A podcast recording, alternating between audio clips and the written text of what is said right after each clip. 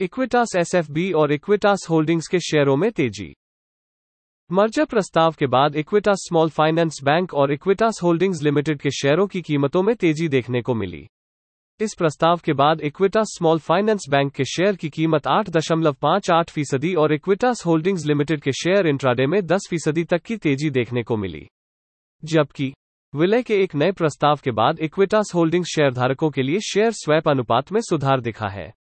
नए प्लान के तहत इक्विटास होल्डिंग्स के शेयरधारकों को प्रत्येक सौ शेयरों के लिए स्मॉल फाइनेंस बैंक के दो यूनिट्स मिलेंगी।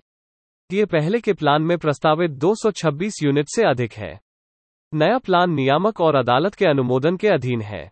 मर्जर के बाद होल्डिंग कंपनी का अस्तित्व समाप्त हो जाएगा और ईएसएफबी की 100 फ़ीसदी सार्वजनिक हिस्सेदारी होगी।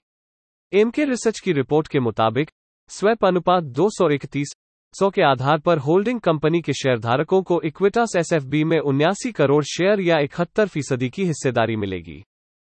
हमारे पॉडकास्ट चैनल से जुड़े रहने के लिए धन्यवाद। आप हमारी website think with niche dot in पर अन्य श्रेणियों जैसे व्यापार, सफलता, मनोरंजन, स्टार्टअप, सिनर्जी, स्थिरता, समाचार और उद्यमिता से जुड़े पोस्ट पढ़ भी सकते हैं।